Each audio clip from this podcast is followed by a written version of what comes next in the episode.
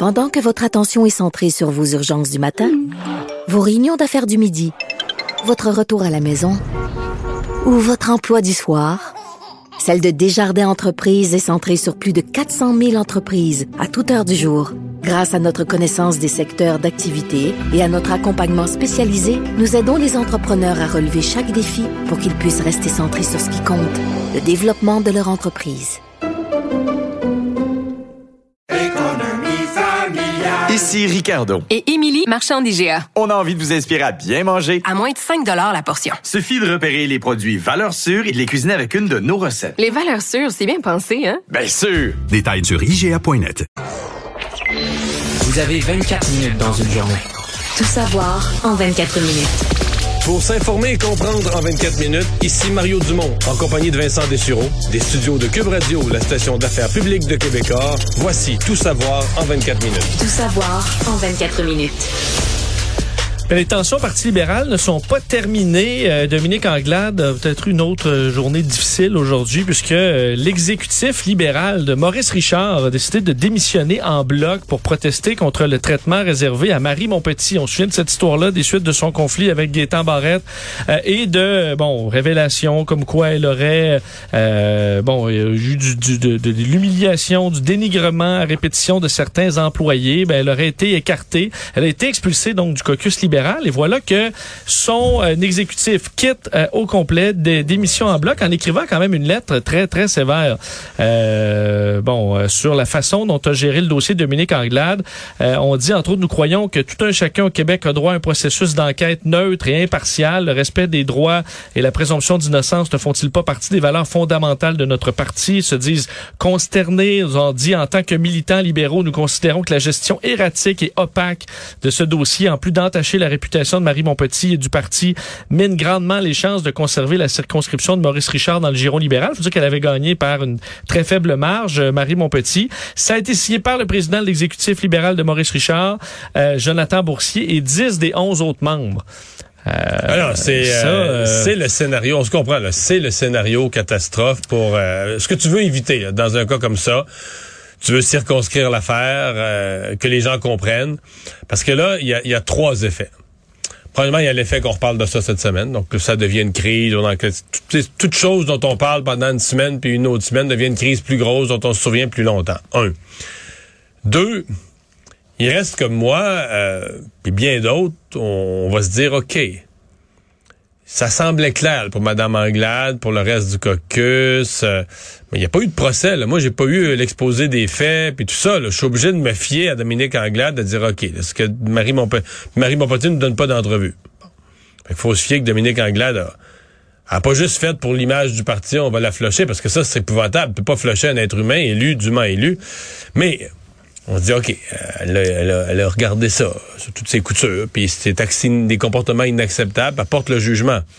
Mais là, je suis obligé de me dire, oups, il y a d'autres gens qui travaillent avec connaissent bien Marie Montpetit, qui, qui travaillent avec elle dans son exécutif de comté, puis n'ont pas vu ça du tout.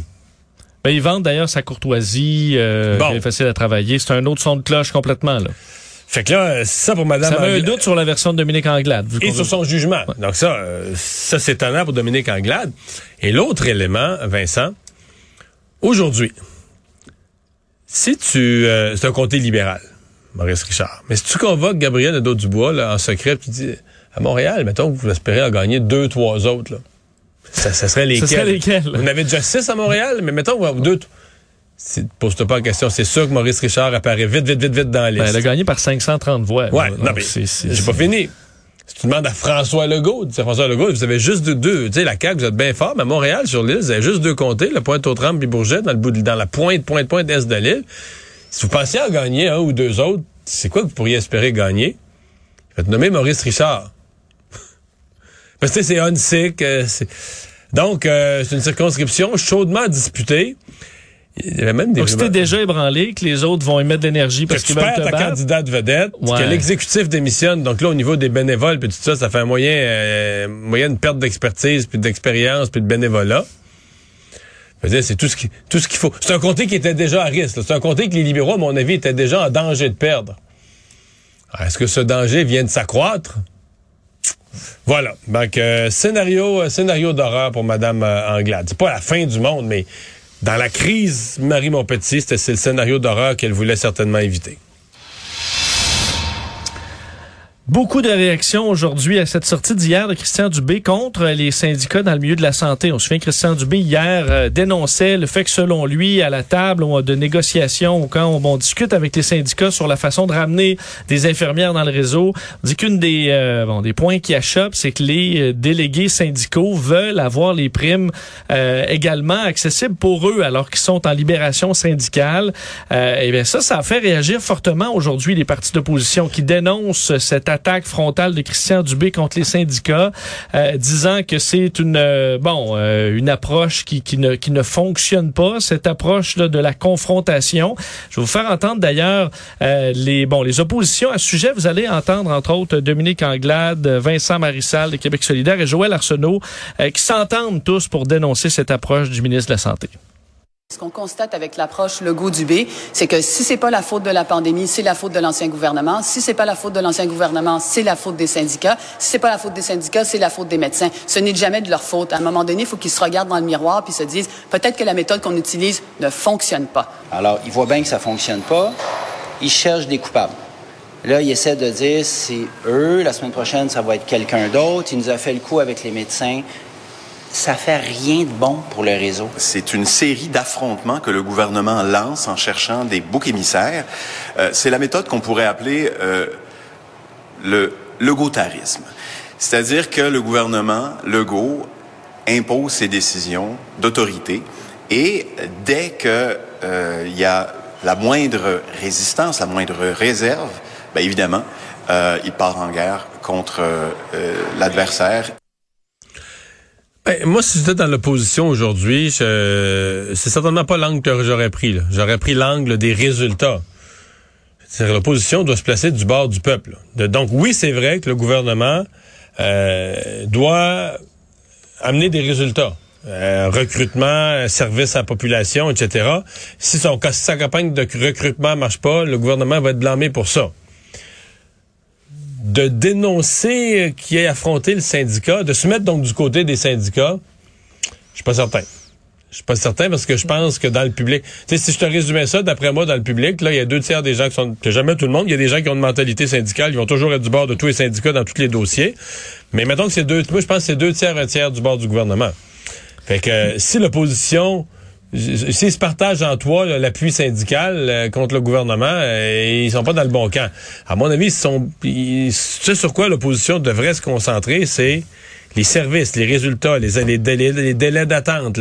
Il faut recruter 4200, 4300. Est-ce qu'ils les ont, leurs 4000? Est-ce que, leur, est-ce que leur programme fonctionne ou pas? Parce que... je pense que dans l'affrontement, euh, les gens, les gens, je pense, deviennent très critiques des syndicats de la santé depuis la vaccination obligatoire, depuis. Euh, je peux te faire entendre un extrait de Denis Cloutier du syndicat des professionnels en soins de l'Est de l'île de Montréal. Il était un de ceux qui a voulu euh, bon euh, se, défendre de cette attaque de Christian Dubé. Puis selon lui, il bon, blâme entre autres pour pointe les cadres là, en disant ben les cadres, eux autres, ils ont des primes, pourquoi nous on les a pas? Et que l'objectif, selon lui, de Christian Dubé, c'est de, de vider les, le, syndicat. On peut écouter un, extrait de Denis Cloutier. Fait que là, le ministre il fait une exception dans ce décret-là, puis il dit pour les libérations syndicales, vous allez tout perdre c'est pas éligible. C'est une attaque frontale contre le mouvement syndical dans le but de vider les bureaux syndicaux puis de, nuire au mouvement syndical. Nous, on veut juste que la loi, que ça soit appliqué à tout le monde de façon juste et équitable, que tu sois en libération ou pas. Mais c'est parce que c'est drôle ce qu'ils appellent juste et équitable. Et là, on comprend mieux. La force qu'ils veulent, les syndicats, c'est que la, la, prime soit, dans leur lettre, c'est que la prime soit appliquée à tout le monde. Tout le monde, tout le monde, tout le monde. Donc, c'est plus une prime. C'est plus une prime à l'assiduité, c'est plus une prime pour donner des services. C'est une augmentation de salaire. C'est une augmentation universelle. universelle. 15 000 de plus à tout le monde. Mais la prime, elle a un but. C'est une prime pour faire travailler des gens à temps plein, pour amener du renfort dans le réseau. Donc le gouvernement part avec un but, puis le syndicat essaye ensuite de dire, ben non, 15 000, là, pas, pas comme si tu une prime de nuit à ceux qui travaillent de nuit, puis là, ceux de jour disent, ben là, pourquoi il y a une prime de nuit? Moi, je veux aussi jouer la prime, ben mais même le jour, finalement, tout le monde est augmenté, puis là, la nuit, t'as plus de monde. c'est précisément, c'est exactement ça. C'est une prime d'assiduité, puis tout le monde la veut. Incluant ceux qui donnent plus de service à ceux qui ceux qui se sont retirés pour aller faire du syndicalisme et de pas donner de service à la population. Et je dis pas que c'est pas légitime, la loi le permet le, le, le, Mais est-ce que même dans mettons dans un groupe là, de d'infirmières là, puis là t'en as une, tout le monde est dans le jeu s'occuper de patients et là t'en as une qui est en journée euh, syndicale, qui qui ils ont du travail mais c'est peut-être pas le même rythme. Est-ce que ça passe bien que ils aient la même augmentation? Ou est-ce que ah, ça passerait pas qu'il n'en ait pas en disant ben non, il faut que tu l'aies, toi je peux pas je peux pas concevoir que, toi dans ta journée syndicale. Sauf que le gouvernement lui, il, les délégués syndicaux sont ceux qui sont à la table. les autres parlent pas au gouvernement. Le gouvernement, ceux qui, les vis-à-vis du gouvernement aux tables de négociation, ce sont les délégués syndicaux. Et c'est ce que leur reproche Christian Dubé. Il dit ils sont plus intéressés. Là, là le gros dossier, c'est d'avoir eux-mêmes la prime. Donc, ils sont à la table d'avoir eux-mêmes la prime. C'est plus important ça que tout le reste. La vaccination obligatoire, plus important que tout le reste. Et c'est le reproche. une question de justice, Ouais, mais il, il, il les fait mal paraître. On comprend qu'il prend un risque. Il fait mal paraître ceux qui sont les délégués syndicaux. Peut-être qu'ils s'achètent du trouble. Mais je, repose la question. Je la posais hier, je la posais ce matin avec Benoît Dutrisac. Je suis convaincu que plusieurs stratèges politiques auraient dit à Christian Dubé, Hey, Christian, n'est-ce pas avec ça, c'est 4 millions et demi, c'est pas ton argent, c'est l'argent du peuple. Achète-les, là. Donne-leur l'argent, les, délégués syndicaux, tu vas les acheter, tu vas les mettre de bonne humeur. Est-ce que c'est est-ce que c'est ça le bien? Est-ce que c'est ça bien gouverné? Ben, ce qui pourrait faire une conférence de presse demain, je fais une augmentation de 100% à tous les délégués syndicaux. Là. c'est ça. En échange, je vous vois à la table. Euh, parlons d'ailleurs parce que les tensions ne se sont pas euh, arrêtées là euh, sur euh, le dossier des syndicats, mais sur bon l'état d'urgence. On est toujours en période particulière au, Québec. le gouvernement qui renouvelle sans cesse l'état d'urgence sanitaire et ça a été aujourd'hui critiqué de toutes parts encore là dans l'opposition. Dominique Anglade qui parle d'un déni de démocratie. bon, Québec solidaire qui est allé à peu près dans le même sens, le PQ aussi. Et ça a amené un conflit concernant l'utilisation du mot complotiste parce que euh, questionné par euh, Marc Tanguay, euh, Simon Jalin Barrette lui a répondu ben, le Québec fait partie de la planète Terre et ben, la, pandémie continue sur la planète. Ou Monsieur le Président, est-ce que le député de La Fontaine nie cette réalité? Est-ce que est-ce qu'il croit que c'est un complot? Est-il un complotiste? Et là, ça a fait bondir le Parti libéral qui jugeait cette attaque inacceptable. On a demandé des comptes parce que bon, le, président de, de, de l'Assemblée est intervenu. Euh, je vais vous faire entendre d'ailleurs ce que disait euh, euh, André Fortin à ce sujet-là au président quelques minutes plus tard. D'insinuer qu'un collègue, parce qu'il veut un débat démocratique sur la question de l'état d'urgence sanitaire, pourrait être un complotiste, Monsieur le Président, ça dépasse les bornes. Oui, ça dépassait suffisamment les bornes que euh, Simon Jalais Barrette s'est excusé. Mais, euh, sur le coup, il s'est pas excusé. Ça a pris quand même un certain temps. En dehors de la chambre, ouais, il n'avait pas eu d'excuse par, message texte. Hein, par message texte. Mais ce que j'allais dire, c'est que Autant, euh, exemple, traiter quelqu'un de complotiste, dans les, ça contrevient au règlement de l'Assemblée nationale si tu le lances comme une insulte ou que tu y prêtes des intentions. Mais euh, l'idée de bannir le mot du vocabulaire de, de l'Assemblée, je suis pas si certain là. Je veux dire, il pourrait il peut y avoir un scénario où un futur élu, par exemple, qui pourrait être complotiste. Mais ben, là, t'aurais pas le droit de le dire. Qui serait complotiste, qui dirait le vaccin, moi je compte ça parce que c'est un complot. Puis c'est pas c'est pas exclu. C'est pas comme dire t'es un gros tata là. Non non. Si mettons quelqu'un, euh, mettons quelqu'un euh, toute sa vie a appuyé les thèses communistes là, puis se présente pour Québec solidaire, puis se fait élire, puis comme prof de cégep ou d'université a toujours défendu les thèses communistes, puis tu le traites de communiste en chambre là. T'as-tu le droit? Ben, oui. Si tu le fais comme dans un propos très, très méchant, accusation, pis le président pourrait dire que tu lui prêtes des intentions que t'es pas respectueux, mais tu fais, tu, fais juste dire que cette personne-là analyse et, compte, et compte le budget parce qu'elle est communiste. T'as-tu le droit? Ben, de dire, mettons, qu'une personne là, est contre telle action du gouvernement, euh, contre la troisième dose parce qu'elle est complotiste, si c'est vrai que cette personne-là a défendu sur les réseaux sociaux les théories du complot.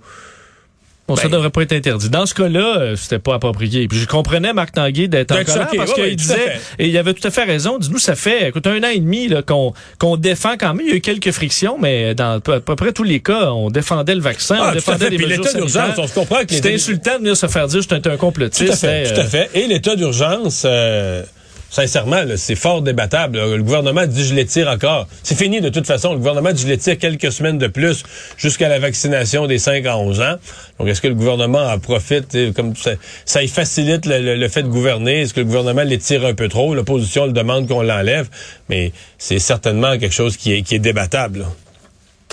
Tout savoir en 24 minutes. Toujours par rapport à la COVID, euh, on parlait hier de cette troisième dose qui allait arriver au Québec pour les 70 ans et plus. Ben, une province va de l'avant avec la troisième dose à tous les adultes. C'est le Manitoba qui l'annonce au lendemain de l'acceptation par euh, Santé Canada d'une troisième dose pour le vaccin Pfizer. Alors, euh, toute la, toute la population de 18 ans et plus au Manitoba pourra obtenir sa troisième dose si on est à plus de six mois après la deuxième. on suggère par contre surtout à ceux qui ont bon différents problèmes de santé, des euh, bon qui ont eu des euh, bon qui, qui, qui, ont le système immunitaire fragile et compagnie. Alors tout ce monde-là pourront euh, pourront aller de l'avant. La province qui recommande que les gens risquant de développer des symptômes en contractant la COVID reçoivent une troisième dose donc le plus rapidement possible. Et euh, faut dire euh, ils ont une recrudescence de cas quand même au Manitoba, à peu près 142 cas pour la population, c'est plus élevé que chez nous.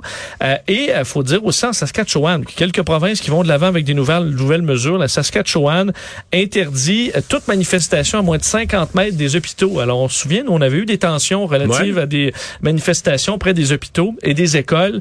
Ben, à Saskatchewan, on interdit les manifestations près des euh, hôpitaux. Saskatchewan qui a eu euh, hier 120 cas et 4 décès. Mais les troisièmes doses, tu vois, ce matin, euh, je parlais au docteur Carl Weiss qui disait, bon, c'est très bien, 80 ans, 75 ans, 70 ans, les doubles vaccinés AstraZeneca. On a comme quatre groupes là, en, en quatre jours vers la, la, fin novembre qui vont pouvoir à différentes dates prendre leur rendez-vous. Mais lui, il disait, après ça, il va falloir enchaîner. Le personnel de la santé, euh, ça va faire six mois et plus. Euh, donc, qui ait aussi leur, euh, leur troisième dose. Après ça, ben, les 65 ans et plus, les 60 ans et plus, selon lui, ça devrait venir aussi. La plupart des autres pays, on, on avait fixé plus la barre à 60 qu'à 70. Puis que le Manitoba qui y va pour tout le monde, est-ce qu'on va arriver là? J'ai l'impression hmm. que l'hiver prochain, ou quand tout le monde, ça va faire 7, 8, 9 mois, là, on va arriver là, nous autres aussi. Parlons de la mairie de Québec. Euh, là, on arrive après les élections euh, municipales et on voit les changements se faire. À Québec, c'en est tout un. Là. Après l'air euh, Régis Labombe, là arrivait Bruno Marchand aujourd'hui, première entrée officielle à l'hôtel de ville pour rencontrer le maire sortant, Régis Labombe. T'es arrivé en espadrille. On sait à quel point, euh, bon, c'est un coureur. Bruno Marchand voulait le démontrer qu'il était prêt à entamer la course pour la gouvernance. Mais tout en symbole. On sait que les chaussures font souvent partie des symboles des, des politiciens au budget, mais là, on pas exagérer, ça. Hein? hein? Faut pas exagérer ça. Euh, parce que ça peut mais les symboles de course là veut dire euh, parce que les gens qui font du, du, du de la course, ils, aiment, beaucoup en parler. Là, oui, mais moi j'ai vu ça aussi, je me suis dit bon, ça commence. Tu arrives au bureau, puis là ça se met à parler. Moi j'ai fait le 3 km, puis le 5 km, j'ai fait le 5 en 7, puis le 4 en 8, puis le nombre de minutes, puis tout ça, puis c'est bien intéressant mais un temps là. ça fait ben oui, pour ça j'ai dit à Bruno on est bien content pour eux mais Oui, je, vous, je vous accorde monsieur Marchand les comparaisons de course aujourd'hui, mais là après ça on pourra euh, on pourra enjamber vers euh, d'autres sujets euh, dans le futur. Donc, il a rencontré le maire Labombe. Euh, ça s'est passé de façon très courtoise. Régis Labombe qui rencontrait pas les médias par la suite. Ils ont plusieurs dossiers euh, à discuter pour favoriser là une transition en douceur. Et je parlais de transition et de changement de garde. C'est le cas également dans l'opposition parce que là, c'est un nouveau parti. C'était Québec 21 qui était en opposition. Là, c'est l'équipe Savard. Euh, qui va sans Marie-Josée Savard, ouais, parce qu'elle n'est... bon, elle a été défaite. Claude Villeneuve, ancien chroniqueur, entre autres au Journal de Québec, Journal de Montréal, nouveau conseiller municipal dans Mézeray, qui prend la place hmm. donc de, du chef de l'opposition. En fait, c'est drôle parce que euh, les, nominations aujourd'hui, c'est tout du monde du PQ. Euh, Claude Villeneuve vient, avant, d'être chroniqueur au Journal de, Québec, Journal de Montréal, et il a été, euh, pendant des années, il a appris la politique au Parti québécois. Et le directeur de cabinet, Clément Laberge, le directeur de cabinet, annoncé par Bruno Marchand, qui va diriger les opérations de son cabinet, c'est quelqu'un qui vient du monde des affaires, mais qui émane aussi du, du, militantisme et de l'action du Parti québécois. Bon, et euh, ce sera un nouveau ton parce que, Claude Villeneuve veut être une opposition constructive, voire même positive. Euh, ça reste à voir. on sait qu'en politique, ça peut changer, mais euh, le ton a toujours été très acrimonieux entre Régis Labombe et Jean-François Gosselin de Québec 21. Et même avant les, chefs d'opposition précédents, là, avec Régis Labombe, ça a toujours été assez difficile, les relations avec l'opposition. Alors, est-ce que c'est une nouvelle, un nouveau ton à la, à la mairie? Il avait raison. fait que les gens qui en face qui disaient le contraire, là, c'est. Ça faisait juste, euh, juste perdre du temps. C'est tannant, là. Euh, c'est un peu ça qu'il voyait, effectivement. D'ailleurs, pour ce qui, est de l'ancienne opposition, Québec 21, euh, qui est maintenant le, troisième parti, là, euh, ben, Stevens Mélenchon, euh, qui, qui, lui a été élu pour Québec 21. On sait que Jean-François Gosselin ne sera plus chef de la formation. Ben, annonçait aujourd'hui qu'il ne s'opposera plus systématiquement au tramway. On sait que Québec 21 proposait davantage ce métro léger, votait systématiquement contre le tramway. Oui. Le projet de métro léger est enfoui. ben, c'est, Ou il ne sera jamais euh, enfoui, là. ben, il, Sous terre.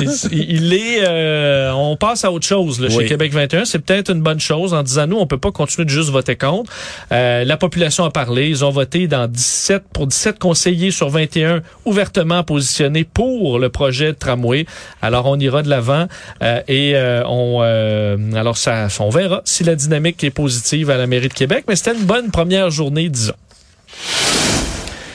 Joe Biden a annoncé aujourd'hui qu'il y aura un sommet des trois amigos, ce qu'on appelle le sommet euh, des dirigeants Est-ce qu'on appelle encore comme ça, parce que c'est plus les mêmes personnes. Là. Euh? Ben, c'est plus les mêmes personnes, mais ils sont toujours... Euh, non, mais je me suis posé la question, est-ce que les trois amigos, ça appartient aux fonctions ou c'était les individus, là, euh, Peña. Ouais, mais M. Trudeau et M. Biden, on peut s'entendre que c'est des amigos, là. Oui, oui. Euh, faudra voir avec euh, Andrés Manuel Lopez Obrador, parce que le dernier, la dernière rencontre du genre, c'était en 2016. Et le seul qui est encore là, c'est Justin Trudeau, parce que c'était Barack Obama à ce moment-là. Il n'y a pas eu de rencontre à l'époque de Donald Trump des trois dirigeants nord-américains, parce que les tensions étaient vives avec le Mexique un peu moins, mais quand même plus tendu avec le Canada qu'avec euh, l'époque de Barack Obama. Alors, les trois auront beaucoup à discuter et très bientôt, c'est rare qu'on annonce ce genre de sommet euh, avec un aussi court délai. Là, 18 novembre prochain à la Maison-Blanche, on discutera de la COVID-19, l'économie, la migration régionale, les changements climatiques et compagnie. On a beaucoup de dossiers sur la planche. Des sujets quand même euh, tendus parce que on dit que depuis que le président Biden est arrivé, c'est plus facile de parler avec qu'avec Trump et tout ça, mais n'y a rien de réglé. Là. Mettons pour le Canada, l'aluminium, les tarifs, les frontières, il euh, n'y a rien de réglé. Rien, rien, rien de réglé. Tout à fait. Et l'opinion publique étant euh, en baisse pour euh, Joe Biden, il va vouloir peut-être euh, arriver avec quelques victoires face même à des alliés. Là. Alors, on verra. Alors qu'aujourd'hui, Joe Biden est en point de presse à Baltimore pour annoncer qu'il qu'il entrait dans une lutte contre l'inflation qui est en très forte hausse, comme chez nous, là, mais aux États-Unis, 6,2% au mois d'octobre par rapport à octobre l'an dernier. Veut entre autres faciliter euh, le, le, débarquement des marchandises dans les ports qui s'accumulent, ça cause des délais, ça fait des tensions sur les prix. Alors, ça fait partie des euh, du plan de Joe Biden contre l'inflation. Euh, d'ailleurs, concernant les Américains, l'enquête sur l'assaut du Capitole se poursuit hein, et euh, ça se rapproche tranquillement de Donald Trump, puisqu'aujourd'hui, une juge fédérale a autorisé le transfert au Congrès de 770 pages de documents sur ce que faisait Donald Trump le jour de, garder secret. Là. Lui se battait effectivement contre ça, disant qu'il avait un droit de l'exécutif à garder des informations secrètes. Et aujourd'hui, la juge, dans ce dossier-là, a dit les présidents ne sont pas des rois, et le plaignant n'est pas président. En voulant dire que là, euh, le, président peut pas se sauver de tout ça. Ce sera donc transmis. Ça va être porté en appel, mais on va euh, demander de transmettre ces documents-là. Ainsi que des subpénas pour 10 de ses principaux collaborateurs qui étaient dans la Maison-Blanche pour la plupart le, jour fatidique. Donc, savent qu'est-ce qu'il a fait, qu'est-ce qu'il a pas fait, qu'est-ce qu'il s'est dit, de quoi il a été averti, comment il a réagi. Oui, incluant euh, Kelly McEnany, la porte-parole à la Maison-Blanche à ce moment-là. on sait que plusieurs ont refusé, dont Steve Bannon, de se présenter euh, à cette enquête-là et que là, on est en train de les poursuivre pour entrave au travail des du Congrès. Alors, c'est pas terminé ce dossier-là. Euh, et euh, chez les démocrates, on veut aller de l'avant vite parce que avant l'élection de mi-mandat, si à l'élection de mi-mandat, les républicains prennent le pouvoir et que l'enquête n'est pas terminée, on pourrait carrément faire tomber l'enquête. Alors, il y a, bon, on essaie de faire vite dans ce dossier. Et je termine avec une histoire particulière, Mario, en, France. Le Paris Saint-Germain, on connaît le Paris Saint-Germain, qui est très populaire mais il y a euh, une équipe féminine du Paris Saint-Germain qui était d'ailleurs euh, qui affrontait l'équipe de soccer pour les gens vraiment pas familiers. Euh, absolument, ouais, équipe féminine de soccer. Donc on affrontait le Real Madrid dans la Ligue des Champions féminine, mais on ne pouvait pas sur le terrain manquait Kera Amraoui, milieu de terrain, donc excellente athlète là, du Paris Saint-Germain. Elle était absente parce qu'elle a été victime d'une agression violente le 4 novembre dernier, battue à coups de barre de fer, particulièrement au niveau des jambes et des mains, le transportée à l'hôpital en raison de plusieurs blessures. Et aujourd'hui, on a arrêté une de ses coéquipières Aminata Diallo, celle qui la conduisait au moment de l'attaque. Donc, elle était dans une voiture avec sa coéquipière quand elle est arrêtée par des hommes qui l'ont sortie du véhicule pour la battre à coups de barre de fer. Et là, cette dame-là, sa coéquipière, est arrêtée. Aurait été complice ou... Aurait été visiblement, selon des informations euh, à plusieurs médias français, la piste d'une rivalité interne au sein du PSG est explorée. Euh, on se souvient de l'histoire de Tanya Harding. Oui, euh, l'équipe de patinage américaine. Donc, est-ce qu'on, bon, voyant une rivalité à l'interne, elle aurait fait battre sa coéquipière au niveau des jambes dans le but de la blesser, alors qu'on est en Ligue des champions euh, féminine? C'est assez particulier. Donc, ça ébranle cette équipe Mais là, elle a été arrêtée ou elle a sous enquête? Bon, on dit en garde à vue, là. Je vous dis, c'est des termes français. Ouais, c'est, être sous enquête, être interrogés. Généralement, en garde à vue, sont interrogés. On peut dire suspecte dans ce dossier-là. D'ailleurs, aujourd'hui, le Paris Saint-Germain est sorti le disant prendre acte de la mise en garde à vue de leur joueuse et dénonçant l'acte de violence contre. Est-ce que euh, l'histoire précise la gravité des blessures? Euh, ben on parle de points de suture, donc euh, devrait s'en tirer plutôt bien. Euh, on parle pas de fracture. Parce que, les jambes, euh, coup de barre de fer, ces jambes au soccer, là, c'est pas trop bon. Là. Tout à fait, mais semblait, ça semblait pas si mal, mais c'est toute une histoire. On en saura peut-être plus dans les prochains jours.